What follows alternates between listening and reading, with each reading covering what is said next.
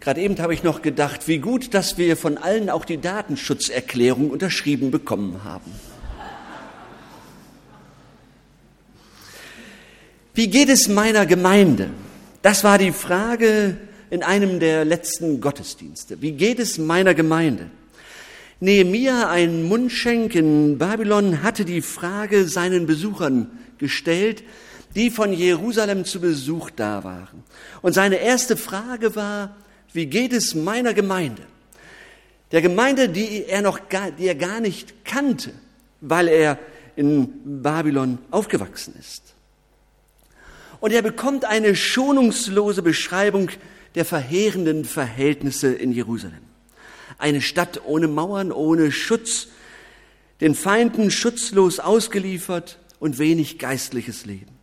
Sorgen sind angebracht und dann legt Gott dem Nehemia etwas aufs Herz, einen, einen Gedanken, von dem er nicht mehr loskommt. Und so etwas gibt es, das kennt ihr wahrscheinlich auch, vielleicht auch, dass man von einem Gedanken nicht mehr loskommt und weiß, hier möchte Gott etwas mit mir. Und dann berät man sich mit Leuten, dann fragt man hier und da, weil man von diesem einen Gedanken nicht loskommt, den Gott einem ins Herz eingepflanzt hat. Bei Nehemiah war das der Gedanke, äh, soll und kann ich die Stadtmauer in Jerusalem wieder aufbauen? 1300 Kilometer entfernt, ja, kann ich das machen? Gott hat ihm das aufs Herz gelegt. Er überwindet sich, er fragt den König und der König sagt überraschenderweise, ja, mach das. Ich setze dich als mein Statthalter ein. Wie geht es meiner Gemeinde? Nach dem Gottesdienst, ich glaube vor drei Wochen, da sagte jemand sinngemäß zu mir, Natürlich frage ich, wie es meiner Gemeinde geht, denn es ist ja meine Familie. Das war überhaupt gar keine Frage, ja? Natürlich, bei der Familie frage ich ja auch, wie geht's dem, wie geht's dem? Ach, der schon wieder und hm? Und in der Gemeinde mache ich das doch natürlich genauso. Andere haben einen neuen Anstoß bekommen zum Gebet und für ganz konkrete Dinge innerhalb der Gemeinde zu beten. Wie geht es meiner Gemeinde? Und so geht es heute weiter mit der Autobiografie von Nehemiah. Der König gibt ihm dann eine Schutztruppe mit, damit er auch sicher ankommt. Und äh, in Jerusalem wird Nehemiah gleich mit der Realität konfrontiert. Und auch mit seinen Fragen, die natürlich hochkommen. Was werden die Leute hier eigentlich denken? Die kennen mich gar nicht, ich bin ein Fremder. Wollen die nach 141 Jahren überhaupt noch, dass hier, sich hier etwas ändert? Haben sich nicht alle an die zerstörte Stadtmauer gewöhnt, an die Trümmer, die hier überall rumliegen? Werden die mich vielleicht sogar auslachen? Kann ich als Fremder überhaupt hier etwas ausrichten, was doch auch der Auftrag Gottes ist? Werde ich mit dem, was ich sage, auf offene Ohren stoßen oder nicht? Zur Vorarbeit ist zu sagen, drei Tage lässt sich Nehemiah Zeit, um das Ganze erstmal auf sich äh, wirken zu lassen. Er macht eine Bestandsaufnahme. Er will gerne anfangen. Er hat den Auftrag Gottes ganz genau gehört. Und nun ist die Frage, ob und wer eigentlich mitmachen wird. Er ist innerlich gut vorbereitet für diese Besichtigung. Und bei Nacht geht er dann los, guckt sich die Stadtmauer, da muss er gar nicht mehr viel gucken, weil das eigentlich alles am Boden liegt. Er erzählt dann in seiner Autobiografie nachzulesen, eben in der Bibel beim Buch Nehemiah. Er erzählt von den Trümmern, die er sich ganz intensiv anguckt. Und unterschwellig höre ich heraus, dass er diese Trümmer buchstäblich umbetet. Jeder Felsbrocken, der da vor ihm liegt, der ihm im Weg liegt, wird für ihn zu einem Anstoß, daraus ein Gebet zu machen und Gott darum zu bitten, dass er diesen, diese Trümmer wegräumt, damit Neues entsteht. Und er erinnert Gott daran, dass er doch diesen Wiederaufbau will, dass es Gottes Auftrag ist und nicht der von Nehemiah. Hier entdecken wir so das Zentrum von Nehemias Leben, nämlich ein ganz konkretes Gebetsleben. Gebet in jeder Lebenslage.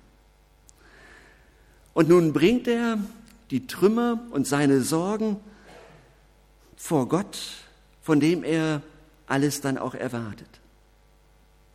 Dieses vertrauensvolle Gebet zieht sich durch das Leben von Nehemia wie ein roter Faden durch, für seinen Auftrag, für seine Aufgaben und für alle Projekte. Auch ein Anstoß für unser Gebet. Wo geschieht unser Umbeten der Aufgaben? Da bin ich mit Menschen regelmäßig unterwegs. Und ähm, es hat sich so eine vertrauensvolle äh, Atmosphäre ergeben. Und vielleicht kennt ihr das auch. Da ist man unterwegs und plötzlich ist der Raum da, um die Trümmer des Lebens zu umbeten, auf Neues sich einzustellen, auf Neues gefasst zu sein. In unseren Hauskreisen, da gibt es manchmal diese Stunden, da haben wir so eine ganz dichte Atmosphäre und da sind Menschen bereit, von ihren Trümmern im Leben zu erzählen. Und da werden nicht gute Ratschläge gegeben, sondern da werden die Dinge auch vor Gott ausgebreitet. Da werden sie im Gebet genannt. Und man erwartet gemeinsam die Hilfe Gottes in ganz konkreter Situation. Nehemias Umbeten bekommt eine Antwort. Er weiß nun, dass es Zeit ist, sich an die Öffentlichkeit zu wenden. Er ruft die einflussreichen Leute der Stadt zusammen, und er erzählt ihnen von dem Auftrag Gottes, den er bekommen hat, die Stadt und die sichere Mauer wieder zu errichten. Und das Gebet hat bei den Leuten etwas bewegt. Sie stimmen fröhlich ein, sie packen voller Eifer mit an. Keine Bedenken, keiner will Nehemiah von seiner Aufgabe abbringen. Ähm, keiner will ihn, ihm das ausreden. Keiner zieht sich zurück in seine private Ruhe. Sie haben von Nehemia gehört, wie er Gottes Führung erlebt hat. Und diesem Gott wollen sie nun auch selbst vertrauen. So, und nun muss eine Großbaustelle organisiert werden. Ungefähr drei bis vier Kilometer Stadtmauer muss jetzt neu gebaut oder restauriert werden. So breit, dass oben eben noch ein Wehrgang äh, frei ist. Und ihnen steht ein Trümmerfeld von Steinen zur Verfügung. Ein riesiges Trümmerfeld. Und diese Trümmer sind überwuchert. Ja, 141 Jahre liegen die, die Sachen da. Äh, das wird nicht mehr so aussehen wie, wie früher, sondern das muss erstmal alles gerodet werden, alles weggemacht werden. Das Gelände ist schwierig, Höhenunterschiede müssen dann äh, bewältigt werden. Spezielle Kenntnisse sind erforderlich. Und das Ganze nicht mit äh, den heutigen modernen äh, Gerätschaften, sondern völlig anders. Gewaltige Ausmaße hat diese Großbaustelle. Und Nehemia schließt sich mit kompetenten Leuten zusammen und man plant. Sie haben ein Ziel vor Augen und Gott hat einen Plan für seine Gemeinde und auch für unsere Gemeinde. Wenn wir gern allen Menschen in Barmstedt sagen möchten, vermitteln möchten, dass sie die Liebe Gottes erfahren, dann gehört wohl auch dazu, die Zerbrochenheit eines Ortes und seiner Menschen wahrzunehmen, die Trümmer, die, die sie vor sich haben oder mit sich rumschleppen, um konkret Hilfe zu geben und dann Gottes Wort zu sagen. Das ist also auch Arbeit. Man muss sich hineindenken, hineinfühlen und dann konkret etwas tun. Und bei Nehemiah war das so, er hat eine Berufung bekommen und dann kommt das Erbarmen, das Erbarmen über die ganze Situation. Und dieses Erbarmen äh, führt zu, bei ihm zum Gebet. Und in diesem äh, kommt eine geistliche Gesamtschau der Hoffnung zutage. weil das nicht seine Aufgabe ist, sondern letztlich Gottes Aufgabe. In der Aufgabe steckt schon die Hoffnung für die ganze Stadt mit drin. Er vermittelt es den anderen. Es wird geprüft, Pläne gemacht und dann umgesetzt. Und ich muss sagen, in diesem Zusammenhang freue ich mich auf den Sinnenpark im Februar 2020. Eine, eine Möglichkeit, den Menschen in Barmstedt Gottes Liebe weiterzugeben, nahezubringen. Und dazu noch eine ganz besonders schöne Möglichkeit, Hoffnung in der Stadt Barmstedt zu verbreiten. Ich gehe davon aus, dass wo, dort, wo Gottes Wort weitergesagt wird, Hoffnung greifbar wird, erlebbar wird und dass Menschen verändert werden. Das Buch Nehemiah berichtet, wie alle mitziehen, alle, wie sie da sind. Sie spüren, hier handelt der lebendige Gott, seine gütige Hand liegt auf ihnen, der Augenblick ist gekommen, mit beiden Händen zuzufassen. Und dann wird die Bauliste lebendig. Und was sind das für Menschen, die mitmachen? Die Liste der Bauleute gibt Auskunft. Es werden über 30 Gruppen genannt, die dann mitbauen, äh, die beteiligt sind. Ich werde die gleich nicht alles vorlesen, aber einen Teil davon. Jetzt brechen wieder einige zusammen und sagen, nichts was Langweiliges. Nicht wieder so eine Liste, die wir vielleicht aus Dritte Mose kennen. So eine Liste, die hat uns doch überhaupt nichts zu sagen. Da kennen wir doch keinen von. Ich habe so ein bisschen hingehört. Ich konnte mich ja nicht so offensiv umdrehen, äh, wie, wie ihr vorhin dieser Liste gefolgt seid, die, die hier äh, an der Leinwand zu sehen war. Irgendwie wart ihr alle beteiligt. Man konnte erahnen, wer sich hinter einem L-Punkt verbarg oder hinter einer Sylvia mit Y oder so, ja? Da waren wir doch dabei, weil wir die Leute kennen, vielleicht kennen, ja? Dann ist man doch dabei, wenn, wenn bekannte Leute dabei sind. Und man muss sagen, bei den Listen in der Bibel geht es darum, es kommen Leute drin vor, nicht damit diesem Menschen ein Denkmal gesetzt wird, sondern damit Gott ein Denkmal gesetzt wird für das, was er mit diesem Menschen vollbringt. Es geht nicht um ein Denkmal für die Menschen, sondern äh, Gott kommt groß dabei raus. Ein Denkmal für Gottes Taten an seinen Menschen. Sie sind ein Denkmal für Gottes Barmherzigkeit über Trümmern und Zerstörung. Die Liste ist ein Zeugnis, wie Gott sein Volk zusammenruft, um ihm wieder Mauern zu geben. Und Mauern bedeuten dann hier Geborgenheit, Sicherheit und ein Zentrum. Und sie ist ein Zeugnis, wie Menschen sich von dem Geist Gottes erfüllen lassen und ihre Begeisterung in Bewegung setzt.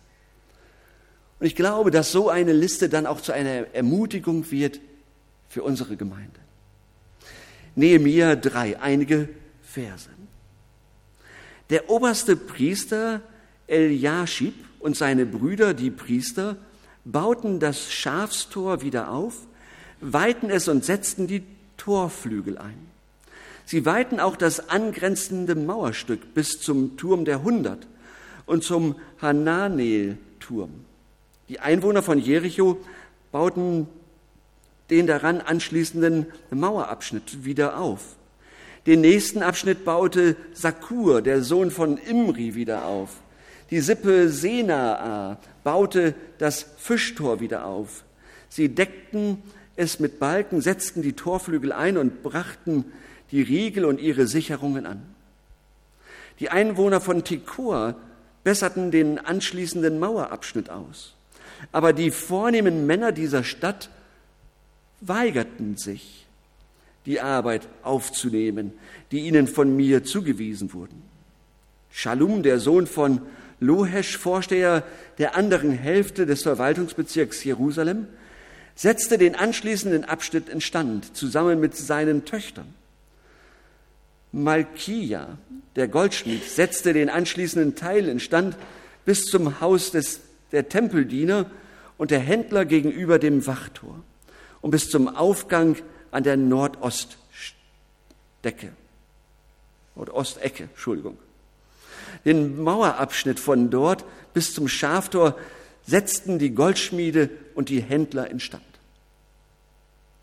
Ich hatte mir noch überlegt, diesen Bibelabschnitt hier zu projizieren, aber dann hättet ihr gesehen, welche Namen ich falsch ausspreche.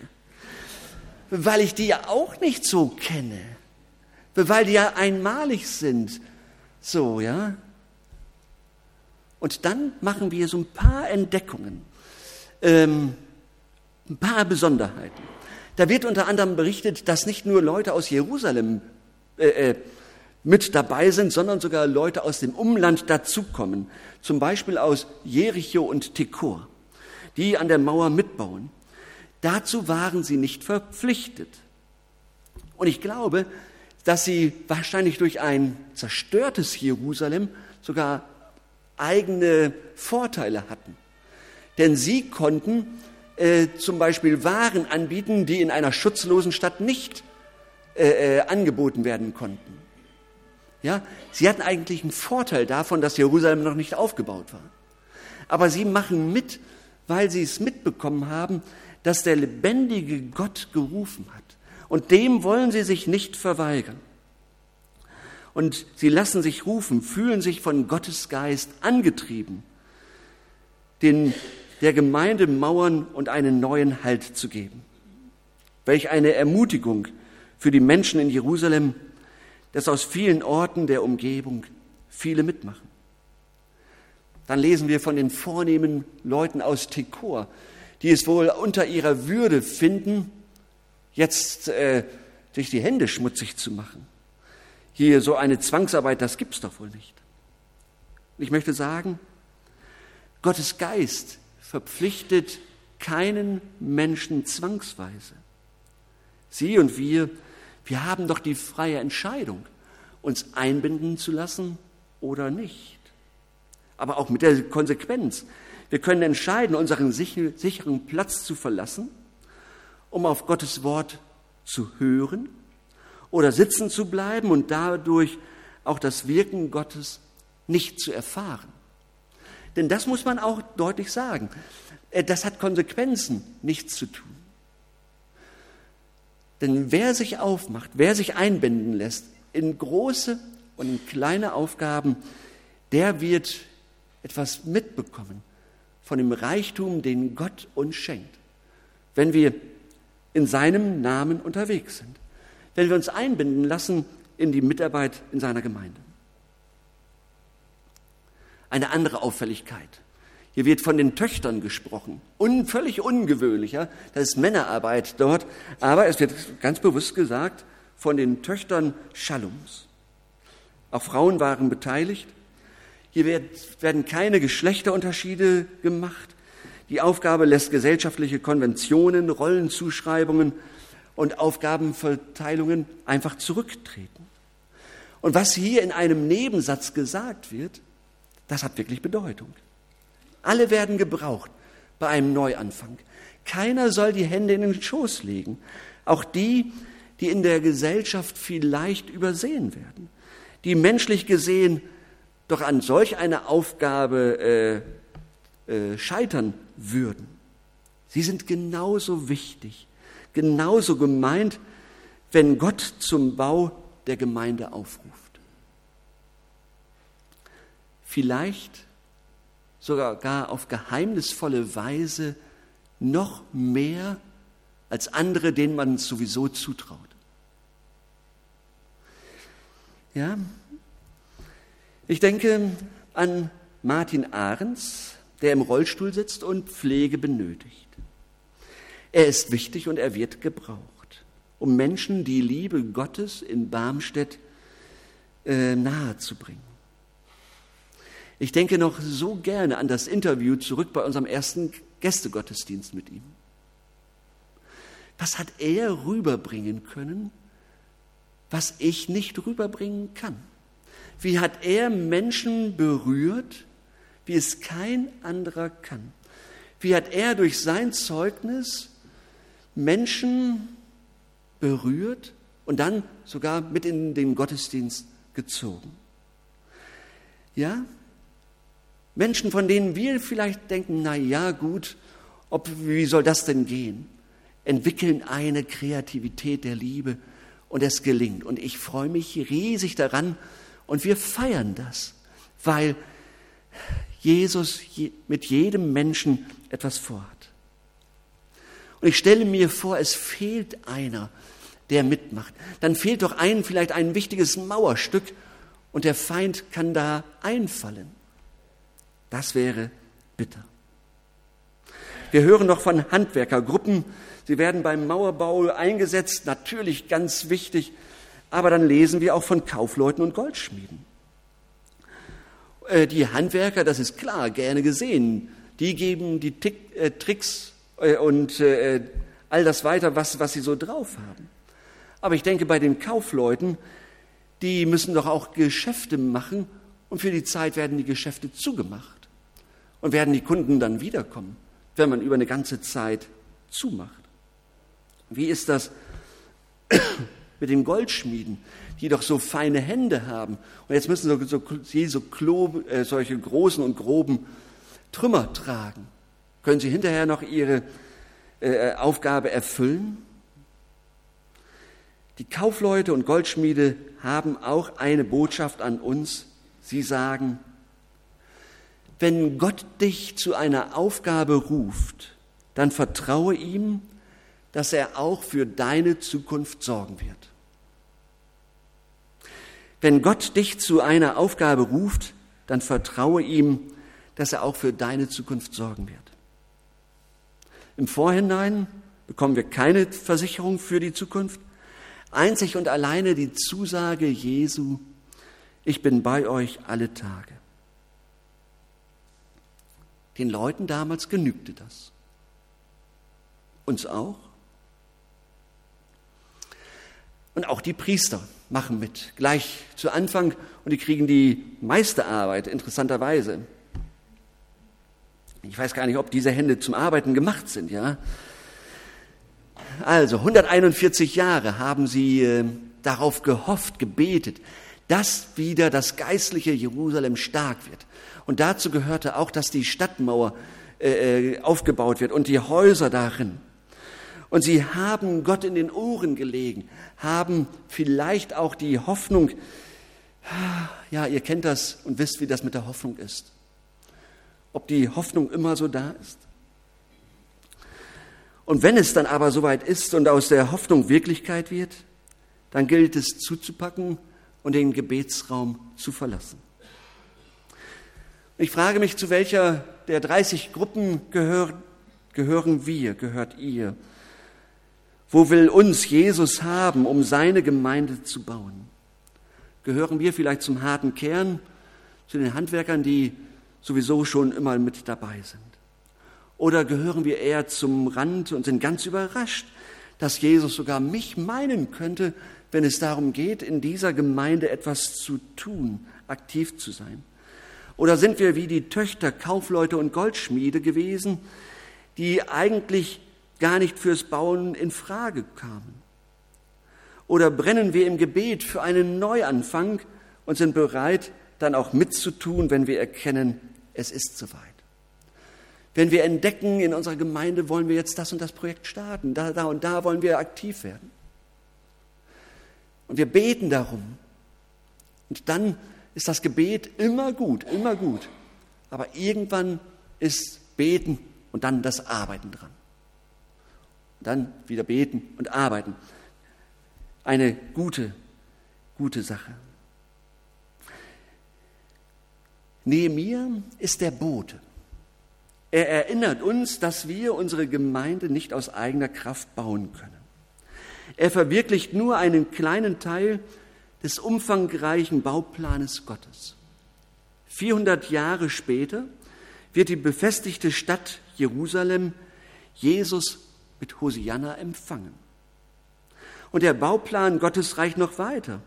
Jesus soll auch heute nicht so die Trümmerlandschaft einer Gemeinde äh, vorfinden. Er möchte dass seine Herrlichkeit in der Gemeinde äh, äh, sichtbar wird. Sie möchte, er, er möchte, dass äh, sein Plan für eine, eine, für eine Gemeinde auch umgesetzt wird. Er ist der Dreh- und Angelpunkt, um den sich das Aufbauprogramm Nehemias und unser Bemühen um standhafte Mauern dreht. Heute ist die Mauer dann keine Abwehrmauer, sondern einfach eine Mauer, damit wir hier Gott loben können in diesem Gottesdienst. Damit wir Raum haben für die Gruppen und Kreise, die sich hier treffen. Und die Mauer, die Schutzmauer bei Nehemiah ist für uns das Bild für den Bau der Gemeinde. Ich finde eine faszinierende Vielfalt an Charakteren, an Herkunft, an Begabungen, an Berufungen oder an Berufen, auch an sozialer und religiöser Stellung finden wir hier in der Bauliste. Und warum gerät das Ganze nicht zum Chaos? Gute Organisation. Gute Organisation. Und, Organis und Organisation und Organismus hängen sprachlich, aber auch inhaltlich zusammen. Bei dieser bunt zusammengewürfelten Bautruppe merkt man, wie sie innerlich denselben Bauplan haben. Die Vision von dem wieder aufgebauten Jerusalem. Die Bereitschaft, äußerlich unter die Leitung von von Nehemia zu arbeiten, weil sie bei ihm den Geist Gottes spüren. Dieser Bauplan im Herzen und die Demut, sich von ihren oberen Weisungen geben zu lassen, bewirken, dass die Baustelle kein Chaos wird, sondern in kürzester Zeit, nämlich in 52 Tagen, zum gewünschten Ziel kommt. In 52 Tagen.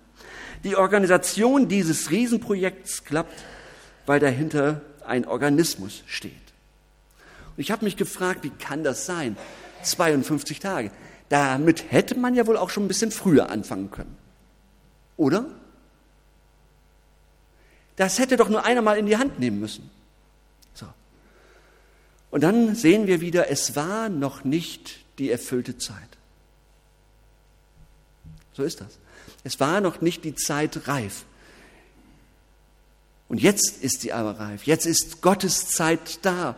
Und er schickt den Nehemia los, 1300 Kilometer entfernt. Und jetzt soll er, jetzt darf er arbeiten, Gottes Auftrag erfüllen, weil es Gottes Zeitpunkt ist. Und es kommt zu einer exzellenten Zusammenarbeit aller, an und auch auf der, auch die Bereitschaft, gemeinsam dem Plan zu folgen und nicht sein eigenes Süppchen zu kochen. Spannend? Man sieht ja hier, wie es ein Nebeneinander ist. Jeder bekommt so seinen Abschnitt. Es ist ein Nebeneinander. Und der Geist Gottes kriegt es fertig, dass es dann zu einem Miteinander kommt, weil darüber die Vision von dem Neubau steht und weil der Heilige Geist allen deutlich macht und alle zusammenführt äh, im lebendigen Gott. Sich auszurichten auf den einen Punkt. Der Direktor vom Joanneum, damals, äh, als ich dann, ich 1900, wann war es? 90, bin ich eingesegnet worden und ähm, da war dann auch Fußball-Weltmeisterschaft. Und der Direktor sagte, er hätte die Bruderschaft des Johanneums noch nicht, noch nie so einträchtig und auf ein Ziel konzentriert gesehen wie bei diesem Fußballspiel. Weil wir alle auf den Fernseher geguckt haben und mitgefiebert haben. So einträchtig wären wir eigentlich noch nie gewesen. Hat er recht gehabt. Es gab alles Mögliche und Unmögliche, auch in einer geistlichen Gemeinschaft. Versteht ihr? Die guckten damals nicht das Fußballspiel, sondern sie sahen diese Vision, die Gott ihnen eingepflanzt hatte. Was ist unsere Vision? Was möchten wir erreichen? Wo wollen wir gemeinsam hin? Wir wollen, dass hier Gott gelobt wird. Und wir möchten, dass alle Menschen in Barmstadt die Liebe Gottes sehen, erleben, begreifen können. Das wollen wir. Das haben wir uns auf die Fahnen geschrieben und das hat, das hat Gott uns eingegeben. Und deshalb sind wir unterwegs. Deshalb machen wir Gemeindearbeit. Deshalb möchten wir so gerne unsere Kontakte, die wir haben, nutzen. Deshalb wollen wir Menschen einladen. Aus dem Nebeneinander wird ein eindeutiges Miteinander. Jesus ist auch heute zur Stelle als der oberste Priester, der sich an unserem Mauerbau, an unserem Gemeindebau beteiligt. Er ist das Zentrum der Verkündigung. Es geht immer um das eine, von Jesus in eine neue Gemeinschaft mit Gott und Menschen gestellt zu werden und seinen Auftrag zu erfüllen, den er uns gibt. Wie gesagt, die Liste ist nicht abgeschlossen, der Bauleute. Noch viel Platz ist da. Und ich wünsche uns, dass wir im Gebet die nötige Kraft geschenkt bekommen, mit Eifer und großer Freude unseren Platz auf der Baustelle einzunehmen. Ich wünsche uns die Erfahrung, dass Jesus uns nebeneinander stellt und alles dazu tut, um auch menschliche Risse und Wunden zu heilen, so dass es ein gutes und gesegnetes Miteinander wird. Ich wünsche uns, dass wir, so wie die Bauleute damals sagen können, ja, ich bin dabei, wenn du Bauleute suchst, Herr. Amen.